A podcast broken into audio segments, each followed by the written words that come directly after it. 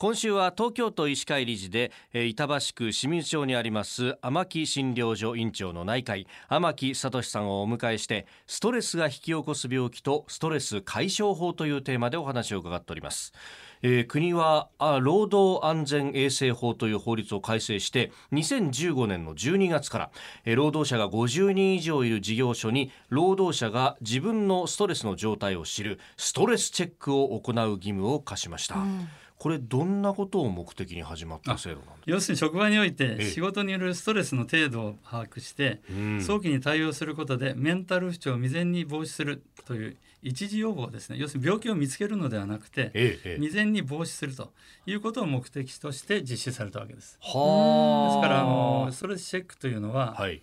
その病気探しじゃないんですね。これってやっぱお医者さんがやるんですか？会社がやるって感じあの国はですね会社に義務付けられうん。義務付けをしているわけですね。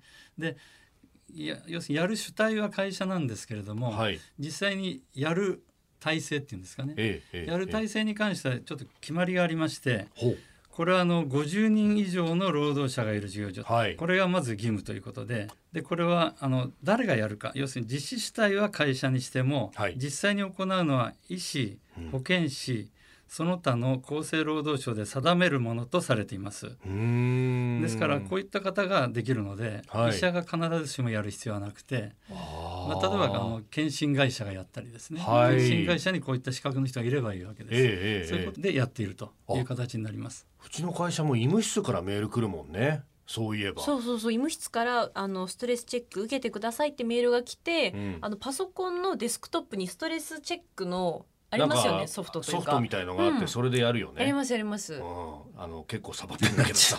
いいです。あのやり方はそのデスクトップのね、ええところもあれば、はい。質問紙風なこう紙にですね、なるほど、えーチェックして封書にして送るという形もあります。なんしどうでもいいんですがそのやり方はどうでもいいんですけれどもそはい。の一つ一つの、うん。その結果に関しては個人がチェックしてはい。その結果を個人がもらう形になります。うん。あー。まあ、途中でお手伝いする方例えば集集める人とかですねうん。運ぶ人はいますけれどもはい。基本的には個人の情報は個人しかわからないというのが原則となっています。なるほど。あの広く会社で共有するとかそういうようなものではない。基本的には個人情報の非常に貴重な非常に大切なところだと思ってます。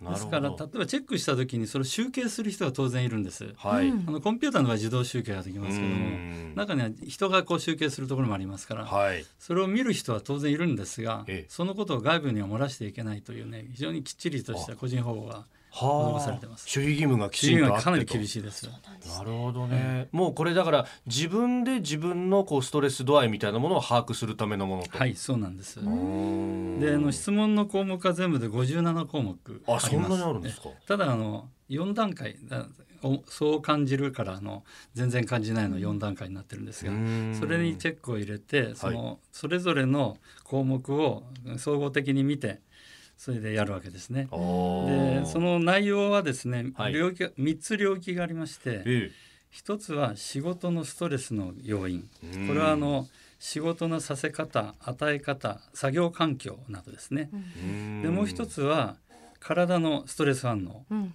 まあ、心と体のストレス反応ですね。はい。イラつき不安体調不良などを言います。うん。で最後のもう一つは周囲のサポート、まあ、相談相手がいるかとかですね仲間とは仲良くやってるかとか、そういうようなことがあります。